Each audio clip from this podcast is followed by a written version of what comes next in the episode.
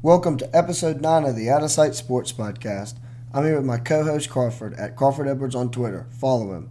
And we have some very intriguing and thought provoking topics in the sports world to cover and discuss. We also have a special guest joining us at the end of the show. But, anyways, today we're going to talk about the NBA Finals, our thoughts going into the NBA free agency, the Hawks, and our Atlanta Braves. Let's dive into the news. First, I want to talk about the NBA Finals. As we know, Book and CP3 are trying to bring the Suns their first championship in franchise history and have looked pretty dominant while doing so, taking a commanding 2 0 lead over the Milwaukee Bucks. The duo, which already has 113 combined points this series so far in their two wins, have surpassed Steph Curry and Klay Thompson's record for the most points by a starting backcourt through two games of an NBA Finals over the last 50 seasons. Splash Bros had 106 combined in 2018. CP3, who has never played in the Finals, played like a Finals regular Paul scored a game high 32 points in game 1 and delivered 9 assists as the Suns defeated the Bucks 118 to 105. In game 2, the backcourt of Paul and Booker combined for 54 points, with Booker having 31. Mikal Bridges had a breakout game and playoff career high 27 points. Not to mention, Ayton has been fantastic. Paul previously labeled Ayton as the Suns' MVP of the postseason, and their victory over the Bucks in Game 1 Tuesday was another reason why. DA finished with a 22 point effort on 8 of 10 shooting with 19 rebounds. Ayton finished game 2 with a solid double double performance, recording 10 points and 11 boards to go along with 4 assists, 3 steals, and 2 blocks. Monty Williams has also been brilliant, and I want to look back at a point in game 2 that gets overshadowed, but sparked a fire in the big man and may have changed the final outcome. 22. Look at me. You've set a high standard for yourself. That's why you're down. That's great. So now reach that next level. You will reach it with force. It doesn't have to be stats all the time. Go dominate the game with force because you've set a high level for yourself. Go dominate the game with force, is what Monty had to say to DeAndre Ayton. And following the pep talk, Ayton did exactly what his head coach asked of him. In the final 7:41 of the game of Game Two, Ayton compiled two points, three rebounds, one assist, one block, and two steals. I mean, that's exactly what you want, man. This team has all the ingredients to bring home a championship. And if the Bucks don't play well in these next two games, they are getting sent home in five. Book it. Take it to the bank. Anyways, Crawford, what are your takeaways after these two first games? What must the Bucks do to adjust? And ultimately, how do you believe this series will transpire? After such a valiant effort from one of your favorite players, I'm sure you have a lot to say. Well, first, I mean, you got to hand it to Giannis with 42 and 12 in that last game, too. Uh, there's been massive improvements since 2019 in that Eastern Conference Finals where he dropped four games in a row to Kawhi Leonard. And that was when we first saw the wall being built up by Toronto, led by Kawhi, Marc Gasol, and Serge Ibaka. That's really tough to get through. Since then, everyone in the NBA has tried to contain him that way. And he's elevated his game and IQ to where he but that really doesn't necessarily work as straightforward as it sounds like it did in the past. But people would definitely be taking more notice if they were actually winning. But Giannis is having one of the greatest finals already, two two games in, and he's lost both games. And he'd be regarded as an incredible superstar if they were winning, but instead, DeAndre Ayton, Devin Booker, and Chris Paul, even Cameron Payne, all look incredible right now and that's better game planning. Monty Williams is the possibly probably the best coach in the NBA right now. If we can definitely say that, I don't think so, but that, compared to Coach Bud, he's he's absolutely ruined his game plans. We know Bud's really bad at adjustments in the playoffs. This year has been his best year making adjustments by far. It's beyond me how he's able to do it. But he did it against us in uh, the Hawks series, and we'll see how it goes uh, getting back home to Milwaukee. Something tells me that you know they've been here before, down 0-2 like they were to the Nets. Anything can happen as long as that team shows up. People around Giannis have to show up. It's too centered around Giannis. Bud makes it that way, thinking, all right, we just need to let Giannis go to work. Well, when the shot's there, take it. That goes to Lopez and Middleton and Jrue and PJ Tucker. We don't need to always be getting Giannis the best look possible, and then if he can't get it, okay, well then bail out a shooter that's open or someone who's cutting. Yeah, I mean, when you're going up against a team as well coached and as well disciplined as the Suns, that's just not going to work. Those like bailout passes and those kickouts last second, like expecting Brook Lopez or Khris Middleton to hit it, like that's just not going to work against a great team like the Suns, and it hasn't worked so far. I mean, look at Middleton. He played 41 minutes, scored 11 points. Look at Holiday. He played 39 minutes, only scored 17. Eh. Look at Tucker. He played 40, 34 minutes and he scored seven. And Brook Lopez, Splash Mountain, played 27 minutes and scored eight points. So, and he also has to quit shooting so much because he's a good shooter. And like, I get shooting and like keeping the hot hand going, but like, when you're in the NBA Finals against a team that makes their shots like the Suns, when he's not hitting, he does not need to be taking three pointers, even if he's open, because he's not going to hit him. He's a seven footer. That Splash Mountain is closed. That ride does not exist anymore. He had a lot of three pointers, I think, in the 2019 season, uh, setting a record for seven footers, which doesn't make any sense to me. I guess Dirk and KD and all of them, Larry Bird, well, they didn't shoot uh, many three pointers back then, but it must have all been under seven feet because I don't know how Brook Lopez holds that record. Yeah, I don't really know either. That doesn't make much sense, but um, we just need to look into that. But anyways, the Milwaukee Bucks with Giannis in the finals, they're plus four in 75 minutes that he's played, and the, but they're minus 27 in the 21 minutes that he sat. And Giannis Antetokounmpo is the first player to score 42 points or more on 22 field goal attempts or less in the NBA Finals since George Mikan in 1949. That was in Game Two. All right. So to wrap up this segment, um, is there anything you have to say, Crawford? Seeing how Giannis is playing down the stretch of these games, and the Bucks defense has really kept them close in these all these games. But defense is not going to beat an offense like the Suns, where they're offensively focused more so than the Bucks are. I mean, Jrue Holiday, Brook Lopez, Giannis, Middleton, they can all play great defense. They're long, fast. Uh, Jrue's all defensive, but and he's shooting horrible that Giannis is not getting efficient help around him, even when the three pointers are falling versus when they're not. 29% versus 44%. Games one, game two, they're still not winning. So yeah, I'm really especially disappointed in Jrue Holiday. I'm not sure he's a good point guard for that team. Actually, I can see him more as a combo guard, but he expends so much effort on defense that I'm not sure he's a good floor general uh, bringing it up the court every time. Connaughton and DiVincenzo, unfortunately, DiVincenzo's out. Connaughton is not going to be a good ball handler with Jrue Holiday, neither is Jeff T. So they definitely need to find them some better uh, ball handling. Maybe trade uh, DiVincenzo for some better uh, passing point guards. Uh, on the bench, but otherwise, looking at the Suns, it's really the Chris Paul, Ayton, and Booker show uh, with the hype that's going on around them. I would really stress, though, with Booker, uh, he's the most talented young superstar. Yeah, by young, I mean like under 25 um, right now. But I don't like this Kobe comparison at all. First of all, Kobe made nine defensive all all defensive teams in his 20 year career, seven of which were first team.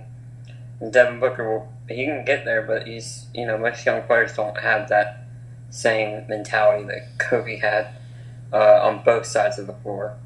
Just to win, let no emotions get in the way except, you know, to beat your opponent. Um, him being told to be legendary by Kobe clearly had huge impact on his mentality, and I don't think he'd be the same player without those two words. I honestly think if you told him like to his face, I mean, I don't know, but like if you said like you're like Kobe, he I don't know if he would necessarily even like that because like how good Kobe actually was. I don't know if people really necessarily remember it, even though it wasn't necessarily that long ago. But uh, like, people have flash memories. He has has to win at least two back to back, the next two back to back, to at least be in that conversation, in my opinion. Absolutely. The team he's got, like, DeAndre Ayton could be a modern Shaq, and he can be a modern Kobe. And then having Chris Paul never hurts, no matter how old he is. Yeah, I mean, if you just look at the Suns' win percentage, how much it went up, and how many more wins they had once they acquired the floor general, Chris Paul. I mean, it's just unbelievable the rise they made. I think they're one of eight teams in the modern era to not make the playoffs and then go to the finals. So, um, you just got to give a lot of credit to Chris Paul also coming in there to a new system and just making it work immediately. It just it's really yeah, a testament to how good he is. And um, Chris Paul has never went to a team and then their winning percentage just went down. Yeah, like, exactly. In his entire career. Speaking of Chris Paul, um, since we're about to wrap up this NBA Finals segment, how do you feel about this um, reputation that he has from fans that he's a dirty player? Well, it all stems from his, you know, face and likeness, because he's not only the NBPA president, he's a State Farm. He's the face of the State Farm commercials, and he's just this, you know, very clean cut, non-aggressive, harmless-looking guy on TV but in the game, he does some things that a lot of people think are dirty. I think that's him using the game to his advantage, the rules of the game. I think he takes it a little too far, especially some tripping or whether he intends to do that or not. He just takes it as it is and says, whatever it takes to win, let's do it. So I got no problem with Chris Paul. I got immense respect for him. Uh, since a lot of the hate comes from the Russell Westbrook group that uh, stands him so hard.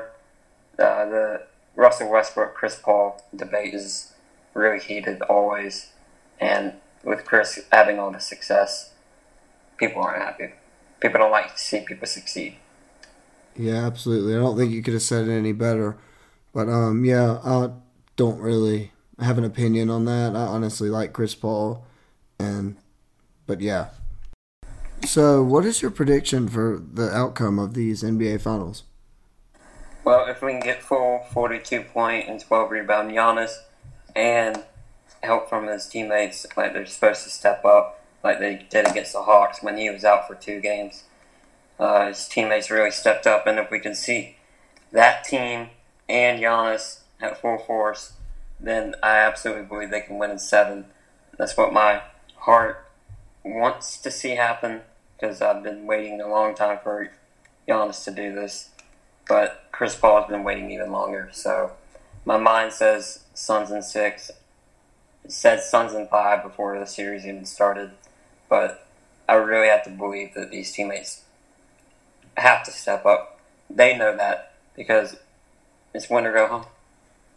I don't know, man. Um, my prediction has definitely changed for sure because like after I saw after I was at game six and I saw the way that they were able to play without Giannis, I thought that they were going to be very scary if he even touched the court, but obviously we've seen a completely different result. I was thinking Suns in maybe six or seven at that point, but now I'm thinking that the Bucks are only going to win one home game and the Suns are going to close it out in five. So that's my prediction. That's a sound prediction, but I just wanted to take the more unpopular route, I guess. The feel oh. good oh. route, the feel good route for you since you like Giannis. That's exactly what it is. I just wouldn't want to say it any other way. Plus, they beat our Hawks, and in in those games that they won against the Hawks, it wasn't just that the teammates stepped up. It's that their defense was so disruptive to the offense because we are such a young team. The Suns aren't necessarily. They got young players, but they're led by Chris Paul. So it's definitely an uphill battle for the Bucks, but they've had an uphill battle since the Nets, that's for sure. All right, our next topic is pretty interesting as well. So, um, people around the NBA are anticipating that the Pelicans are going to try to trade their number 10 pick for some veteran support. What do you think about that, Crawford? Sounds great to me someone's got to babysit Zion and Brandon Ingram. I'm just kidding, but yeah, they definitely need some veteran uh, leadership on that team. Uh, they really are one of the youngest teams, and Stan Van Gundy was a terrible coach for them because you know he's just an old, older style kind of coach. that didn't really click with the younger squad that he had, and they're all very talented. Managing egos is probably the most important thing uh, as a coach to do in the NBA is to know how to speak to your players so that they hear you and respect that. Yeah, um, I think especially after they traded JJ Redick and reports came out that um, that did not make Zion happy. As we both know, they both played at Duke, obviously at different times, but JJ Redick was a Duke legend. Zion is Zion, so obviously there was some kind of connection there. But well, they're, the, they're um, two very different players in terms of being liked and being hated. Yeah, exactly. more opposite. But um, apparently they were really close, and obviously we all know that JJ Redick didn't have the best like exit when it comes to leaving the Pelicans. Um, it was kind of rough. Right to be upset about that. That's who he is anyway. I don't think that was a good trade. I don't know why you would just give up a sharpshooter off the bench like that. Um, but I don't think he's very helpful for the team, especially in leadership. Him being one of the oldest, or the oldest player, I think, on the Pelicans is not the kind of example that you know someone like Chris Paul can set and playmate, set up teammates and all that. Um, it's really the David Griffin show right now. I wonder if he's playing chess secretly or quietly with all these moves to get someone big. But they definitely need a Chris Paul. Yeah, they um they definitely need some kind of veteran support because I mean all the youth is there.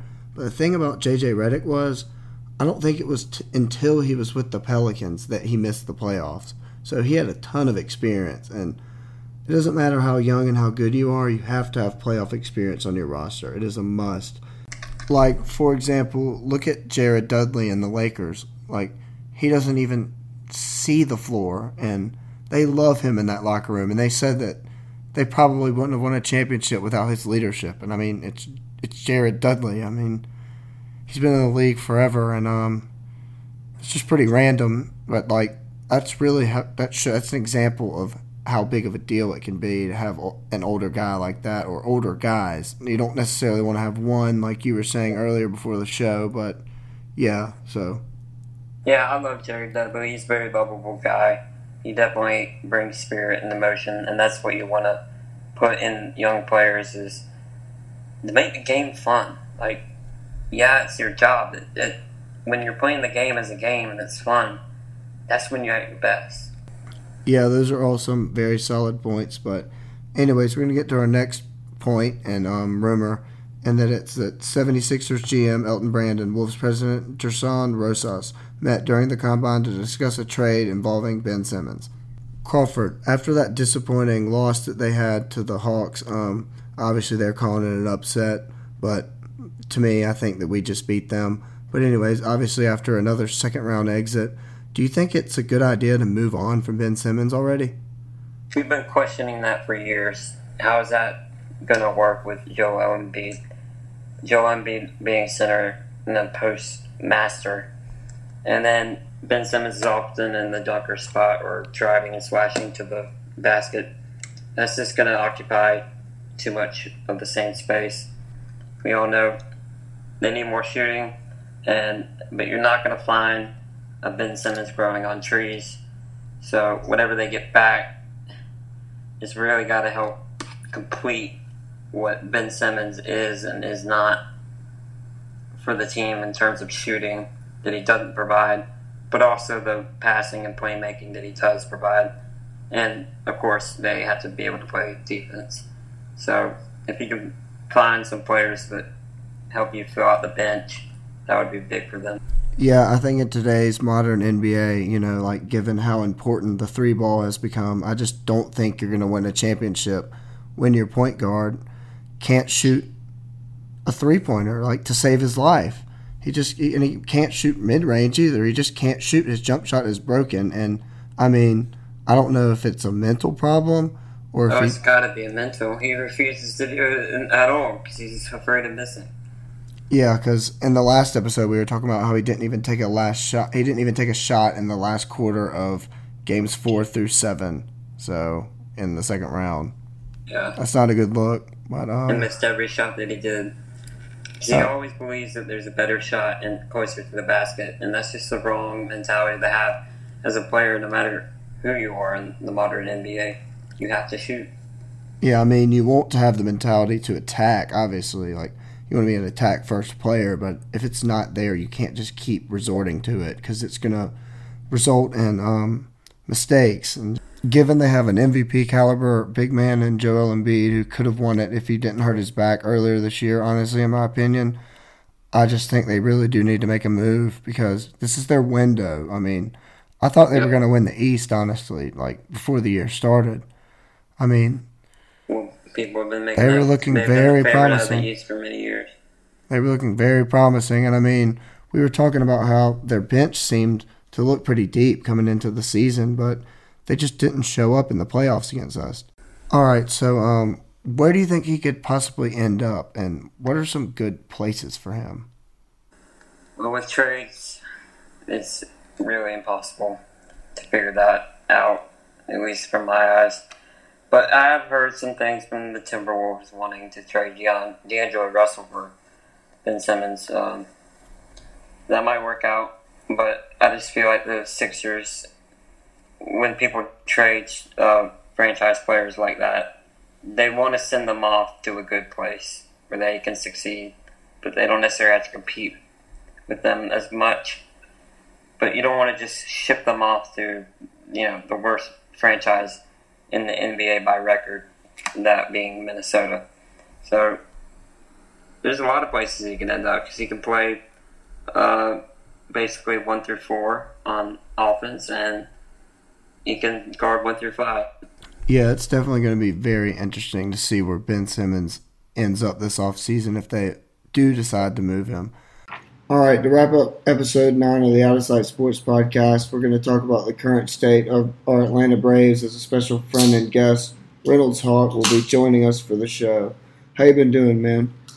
pretty good. Just had to crack open, crack this one open before we before we got started. Absolutely, I feel that, man. I got one next to me right now. All right, so our Braves were able to reach 500 for the first time this season as they took down the Miami Marlins in the second game of this series for the second time, um, five to four today.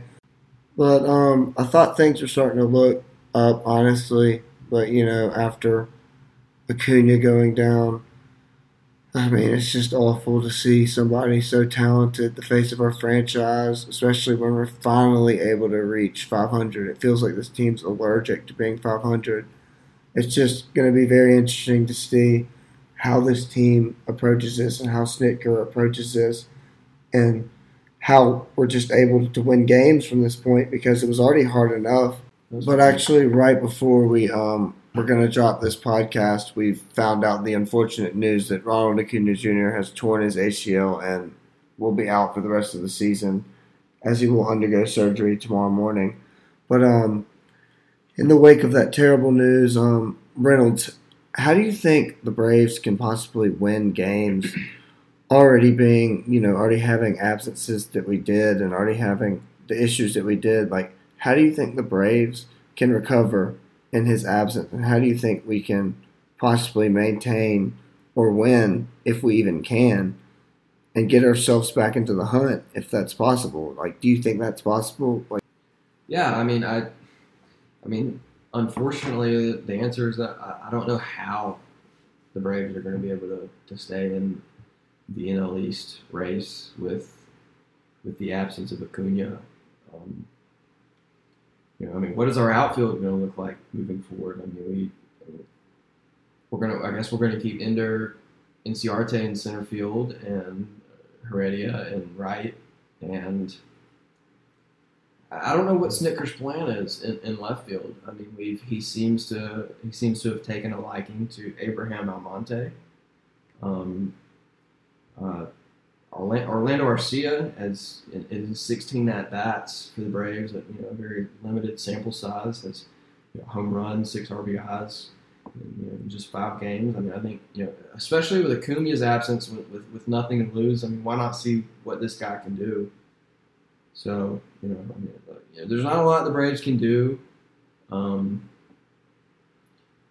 we we just kind of have to do the best we can, um, replace the you know or do something about the, the very obvious issue in you know, relief pitching and, and try to try to finish the season as strongly as we can, and you know we we we, we need to rehab Acuna uh, as, as the best we can, and you know try to you know get him ready for next season and try to look ahead. Unfortunately, I think it, it's time to look ahead given this news. I mean, yeah, it's one player, but this is one hell of a player, you know. So uh, it sucks, but it's just the unfortunate reality.